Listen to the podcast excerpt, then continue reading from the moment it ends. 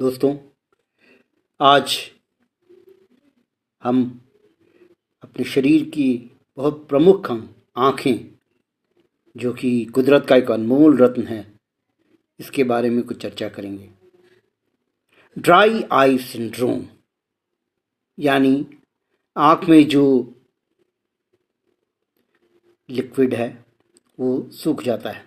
लंबे समय तक लैपटॉप और मोबाइल का प्रयोग करने से बच्चे में बच्चों में ड्राई आई सिंड्रोम की समस्या आम हो गई है। यूँ तो पहले भी टीवी ज़्यादा देखने वाले बच्चों को परेशानी होती थी, लेकिन कोविड नाइन्टीन के चलते बच्चों की पढ़ाई ऑनलाइन होने से यह समस्या और बढ़ गई। बच्चे ही क्यों? बड़े भी ड्राई आई सिंड्रोम का शिकार हो रहे हैं, लेकिन मोबाइल, लैपटॉप का अंधाधुर प्रयोग से बच्चों को ऐसा बांधा कि लगातार एक ही जगह पर नज़रें टिकाए रहने से आँखों का व्यायाम हो पाता है।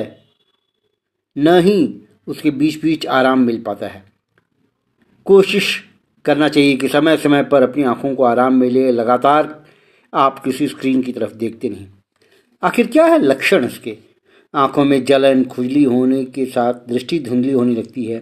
ऐसे में देखा गया कि आँखों में पानी आना भी ड्राई आई सिंड्रोम का लक्षण हो सकता है। सामान्यतः ड्राई आई सिंड्रोम के लक्षण हैं। आँखों में जलन महसूस होना, आँखें भारी होना, आँखें शुष्क होना, आँखें लाल होना, दृष्टि धुंधलाना लंबे समय तक डिजिटल डिवाइस का इस्तेमाल करना और ज़्यादा समय तक एसी में रहना, लगातार कॉन्टैक्ट लेंस प्रयोग करना, ये सब कुछ कारण हैं जो ड्राई सिंड्रोम होते हैं।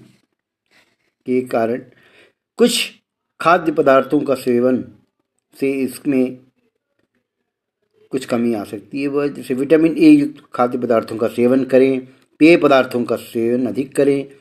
तंबाकू अल्कोहल का प्रयोग बचें और साबुत अनाज, फल और सब्जियों का सेवन करें। अतः अपने आँख का ध्यान रखें और ड्राई आई सिंड्रोम से बचने के लिए अपने को सुरक्षित रखें। धन्यवाद। रांची से मैं शास्त्री।